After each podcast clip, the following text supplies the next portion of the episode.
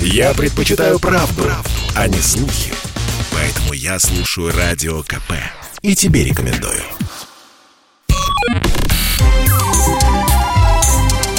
Не отключайте питание радиоприемников. Начинается передача данных. Здравствуйте, друзья! В эфире передача данных. У микрофона Мария Баченина. За последние 20 лет или около того, ну, кажется, что почти ежедневно, честно говоря, открывается новая экзопланета. Термин «экзопланета» используется для классификации тех планет, которые имеют внеземное происхождение, то есть находятся вне нашей Солнечной системы. И несмотря на то, что первое подтвержденное обнаружение экзопланеты произошло еще в 1992 году, научный мир уже в 1980 1978 году открыл планету, которая вращается вокруг звезды за пределами нашей Солнечной системы. Сегодня будем говорить об экзопланетах, и в эфире передачи данных астроном, доктор физико-математических наук, заведующий отделом физики и эволюции звезд Института астрономии РАН, профессор Российской академии наук Дмитрий Виба. Дмитрий Зикрович, здравствуйте, добро пожаловать. Здравствуйте. Скажите, пожалуйста, правда ли, что обнаружить экзопланету очень сложно? Это было сложно в начале пути, вот э, в середине 90-х годов, но э, сейчас э, методики отработаны до такой степени, что обнаружение экзопланет стало делом для небольших наземных телескопов.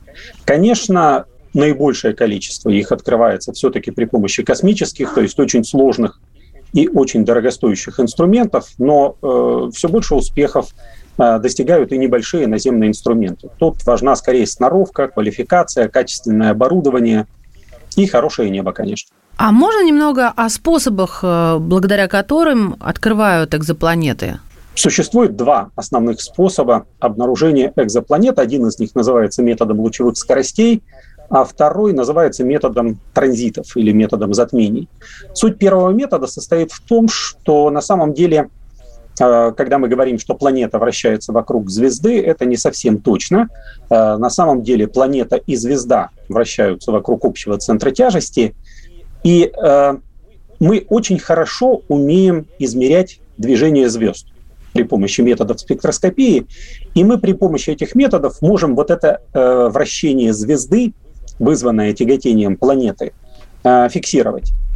И по определенным признакам мы можем эти движения э, отделить от других возможных движений. И тем самым, если мы видим звезду, которая по лучу зрения так немножечко ходит туда-сюда, у нас возникает подозрение, что это движение связано с тяготением близкой планеты. Если там наблюдается какой-то более сложный период или сочетание периодов, мы начинаем догадываться, что планета там может быть не одна – и первые а, планеты вокруг нормальных звезд были открыты именно этим методом. Но э, буквально спустя несколько лет была открыта и первая планета методом затмений. А, суть этого метода состоит в том, что если мы смотрим на плоскость планетной системы почти с ребра, э, то велика вероятность того, что планета время от времени будет проходить относительно нас по диску своей звезды и яркость звезды будет немножко спадать, потому что она будет частично этой планетой перекрыта. На самом деле мы даже в Солнечной системе такое наблюдаем э, время от времени, ну, правда, достаточно редко, по диску Солнца проходят Меркурий и Венера. Вот затменные планеты – это то же самое, только звезда другая. И когда мы видим, что периодически блеск звезды падает из-за этих затмений, мы тоже начинаем подозревать, что там э, присутствует планета. Оба этих метода не являются прямыми. То есть мы не видим планет, мы только заподозриваем их наличие по вот их различному воздействию на звезду. Но поскольку мы это умеем делать очень хорошо, это основные методы, которыми сейчас экзопланеты обнаруживаются. Угу. Я недавно прочитала, что благодаря новому супермощному телескопу ученые смогли детально рассмотреть одну из ближайших к нашей планете систем под номером L98-59. Пишут так. У звезды есть планета, которая может иметь атмосферу и очень похожа на Землю звезда L9859 относится к классу красных карликов. Вокруг звезды вращаются минимум 4 экзопланеты. И вот самое интересное. Ее планетарная система а, всего в 35 световых годах от Земли, что по космическим меркам можно назвать близко. И а, там может быть атмосфера, которая похожа на земную, имеет массу половины Венеры, скалистая. И здесь, я цитирую, точно есть океан, что, напомню слушателям, является одним из условий возникновения жизни. Как ученые понимают, э, есть атмосфера, нет атмосферы? И, конечно, про океан. Разглядели это буквально? Вынужден сделать признание, что о различных открытиях все-таки желательно читать в научной литературе, а вот те красивые слова, которые пишутся в новостях или в пресс-релизах, Э, океан, атмосфера, возможно, существование жизни, к ним нужно относиться с огромным скепсисом. Потому что на самом деле э, открыть экзопланету теперь, как я уже сказал, достаточно просто. А вот узнать о ней что-нибудь хотя бы, кроме того, что она существует, очень сложно. Э, существует особый подвид э, планет, которые называются горячими Юпитерами, у которых мы научились определять состав атмосферы. Состав атмосферы и даже состояние атмосферы и переменность состояния атмосферы, то есть фактически климат. Но это очень специфические планеты, это такие Юпитеры, а может быть даже и больше, которые вращаются к своим звездам ближе, чем Меркурий к Солнцу. Угу.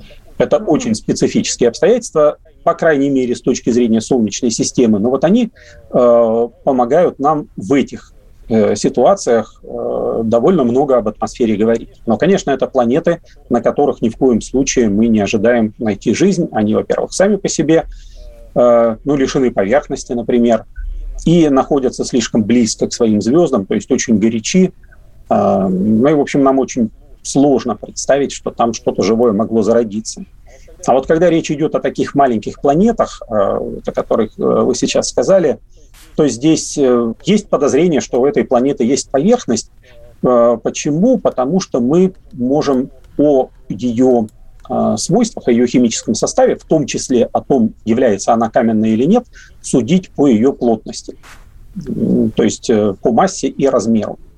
То есть мы саму эту поверхность не видим, но мы видим, что планета по плотности похожа на камень стало быть, мы можем рассчитывать на то, что у нее твердая каменистая а поверхность. А как мы можем определить плотность на расстоянии 35 световых лет? Вот как раз оказывается, что ничего особо загадочного-то в этом нет, потому что метод лучевых скоростей позволяет нам определить массу, а метод затмений позволяет нам определить размер планеты потому что мы можем определить, сколько длится начало затмения, сколько длится окончание затмения, то есть как быстро планета заходит на звездный диск или сходит. Но тогда мы должны знать, извините, перебиваю, но тогда а, мы должны знать размеры звезды.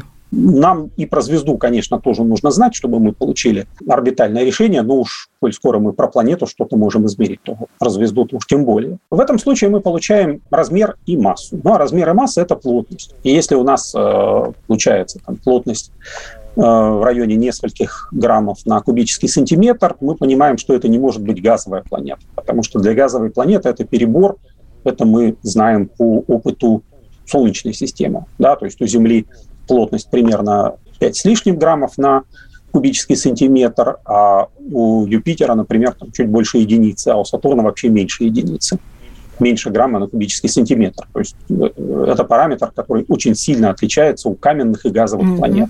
Вот 35 э, световых лет по космическим меркам близко, но мы все равно туда не доберемся, ну нереально. В чем смысл этих открытий? Может быть, деньги на что-то другое пустить? Первый ответ, который можно дать на этот вопрос, состоит э, в следующем. Это фундаментальная наука. У фундаментальной науки нет цели она просто работает на познание окружающего мира и время от времени производит побочные продукты, которые оказываются очень важными с точки зрения жизни человека. И э, вполне возможно, что в начале 20 века точно такие же вопросы приходили в голову относительно экспериментов э, Резерфорда по расщеплению атомных ядер. Кому это надо? Зачем на это тратить деньги, а не потратить ли нам деньги на что-нибудь другое? Ну, существует легенда, что даже самого Резерфорда спрашивали, а смысл-то в чем mm-hmm. ваших экспериментов? Какое практическое применение? И он отвечал, да побойтесь Богу, какое практическое Это применение? Это просто интересно. Это интересно, да. да. Это вот, вот просто мы работаем на познание. Дальше второй ответ состоит в том, и это тоже реально работает, что э, вот такие очень сложные наблюдательные задачи, возникающие в астрономии, являются, ну, простите за нерусское слово, драйвером для развития технологий. То есть астрономия все время перед технологиями ставит задачи, которые в быту не возникают. И при этом приводит к развитию новых приборов, новых алгоритмов, э, новых э, каких-то концепций. И э, потом вдруг оказывается, что это можно применять и в быту. Mm-hmm. Ну, тоже еще один пример терагерцовая астрономия, это дальний К-диапазон, который стимулировал развитие соответствующих детекторов, а потом оказалось, что на этой базе хорошо делать сигнализацию. Прелесть какая. В квартирах. Ну и третий ответ. Мы сидим на планете, мы сидим в планетной системе, и нас постоянно тревожит вопрос, что с нами будет потом. И нас постоянно интересует вопрос, что было раньше. И единственный способ получить ответ на эти вопросы – это наблюдать другие планетные системы. Мы таким образом немножечко заглядываем, ну, по большей части все-таки в прошлое, но немножечко можем заглянуть и в будущее. Ну и, может быть, тоже какие-то принять решения э, относительно дальнейших действий. Мы прервемся буквально на несколько мгновений и вернемся в эфир. В передаче данных сегодня астроном Дмитрий Виба. Послушай, дядя, Радио КП. Ведь недаром я его слушаю. И тебе рекомендую. Не отключайте питание радиоприемников. Начинается передача данных. Мы возвращаемся в эфир. Здравствуйте. Это передача данных у микрофона Мария Баченина. Тема сегодняшнего заседания – экзопланеты. У нас в гостях астроном, доктор физико-математических наук, заведующий отделом физики и эволюции звезд Института астрономии РАН, профессор Российской академии наук Дмитрий Виба. Дмитрий Зигфридович, скажите, пожалуйста, ну вот все равно далеко не хочу уходить. Еще позволю себе один вопрос на основе вот этой заметки из СМИ L9859 про океан ну, не могут же они быть такими наглыми и сочинять вот так, там точно есть океан. Вообще вот это утверждение, оно довольно странное, потому что я бы сказал, что океана там точно нет. Почему? У нас вообще очень, ну, не очень ограниченные, но все-таки ограниченные есть возможности судить относительно возможности наличия на поверхности планеты жидкой воды. Существует такое понятие зона обитаемости – это некий интервал расстояний от звезды, э, внутри которого на поверхности планеты может существовать жидкая вода. Угу. Почему нам это интересно? Потому что на Земле есть жизнь, на Земле на поверхности есть жидкая вода, и мы подозреваем, что какая-то есть связь между двумя этими фактами. Но дело в том, что возможность эта очень сильно зависит от многих неизвестных нам факторов. То есть это это ни в коем случае не только расстояние до звезды. А это еще и, например, а, состав атмосферы. И здесь есть замечательный пример, это Луна, которая находится точно на том же расстоянии от Солнца, что Земля, но никакой жидкой воды на своей поверхности не содержит. То есть важен состав атмосферы. Да. И э, опять же, глядя по сторонам, мы видим, что на Венере а, атмосфера оказалась способной разогреть планету до очень высокой степени, что тоже, в общем, гарантирует отсутствие поверхностной воды.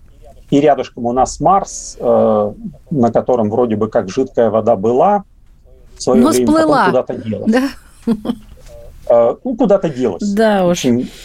Была, но ну, а можем мы пойти от противного, ну, Дмитрий Зигфридович? Смотрите, а может быть э, разумная форма жизни настолько нетрадиционна для нашего будет понимания, что ну, не нужны им такие условия? Или мы все-таки говорим о белковой какой-то вот конкретной, понятной нам, землянам, а не о чем-то другом? Мы толком ни о чем другом говорить не можем, потому что мы знаем только один пример формы жизни – и мы знаем только одну планету, то есть некий набор физических условий, в которых эта жизнь возникла и развивается, и дошла до разумности. Mm-hmm. Ну, существует даже такое понятие углеродно-водный шовинизм, а, суть которого состоит в том, что да, как только мы начинаем пытаться себе представить жизнь за пределами Земли, мы все равно представляем Землю и себя. Да, это правда. Ну а как еще? А, так, я перехожу к следующему вопросу, потому что очень хочется побольше узнать. А, существуют экзопланеты, очень похожие на Землю. Ну, естественно, вот э, только что мы сказали, найти жизнь, надеемся. А, например, насколько я знаю, экзопланета Kepler 452b, 1400 световых лет от нас, находится и в зоне обитаемости звезды, похожей на Солнце, почти на той же орбите, что и Земля. Год равен 385 земным суткам, радиус на 60% больше земного, и даже у нее есть прозвище Земля 2.0. Ну вот, допустим, что на ней может быть жизнь, только допустим. А как узнать? есть или нет? Вот если говорить в разрезе экзопланет, то есть только зонд и все, и больше ничего, или какие-то другие методы? И опять мы сталкиваемся с тем, что сегодняшние наши методы исследований экзопланет крайне ограничены. Еще раз повторю, мы очень хорошо умеем их обнаруживать. Но дальше все становится существенно сложнее. А, существует такое понятие биосигнатура. Это некое вещество, которое содержится в атмосфере планеты и указывает на то, что что-то интересное на этой планете происходит.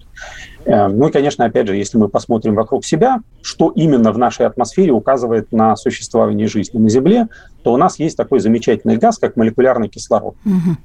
Молекулярный кислород в атмосфере планеты нашей присутствует исключительно благодаря тому, что на Земле есть жизнь.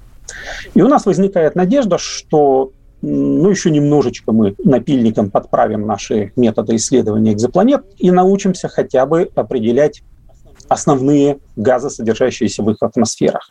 Если мы хотим получать очень достоверное свидетельство, то, конечно, нужно лететь. Но все-таки есть надежда, что в ближайшие десятилетия, не раньше, а, у нас э, появится возможность детального исследования атмосферы экзопланет. И э, тогда у нас будет ситуация такая, что вот да, мы обнаружили, допустим, молекулярный кислород, и нам говорят, ну, это еще недостаточное свидетельство. А мы говорим, а мы там еще метан увидели. Но этого тоже недостаточно. А еще мы там увидели, там, допустим, какую-нибудь сложную органику. И вот мы будем копить-копить эти признаки. И, может быть, в какой-то момент мы все-таки сможем с большой уверенностью сказать, что планета – содержат на себе какие-то биологические организмы. А, Дмитрий Зигфридович, смотрите, тут э, вот какой момент. Я думала, что мы можем по спектральному анализу определить химический состав. Для того, чтобы определить химический состав, нужно накопить от планеты очень много света. А это много-много лет. Тут еще огромная сложность состоит в том, что планета находится рядом со звездой. Mm-hmm. Вот если бы еще звезды не было, все было бы гораздо проще. Но когда мы наводим телескоп на систему звезда-планета, мы видим в основном звезду. Да. И она настолько ярче, Солнце настолько ярче Земли, а, что выделить вот в этом общем сиянии конкретные признаки а, Земли, конкретные какие-то характеристики земной атмосферы, это очень сложно.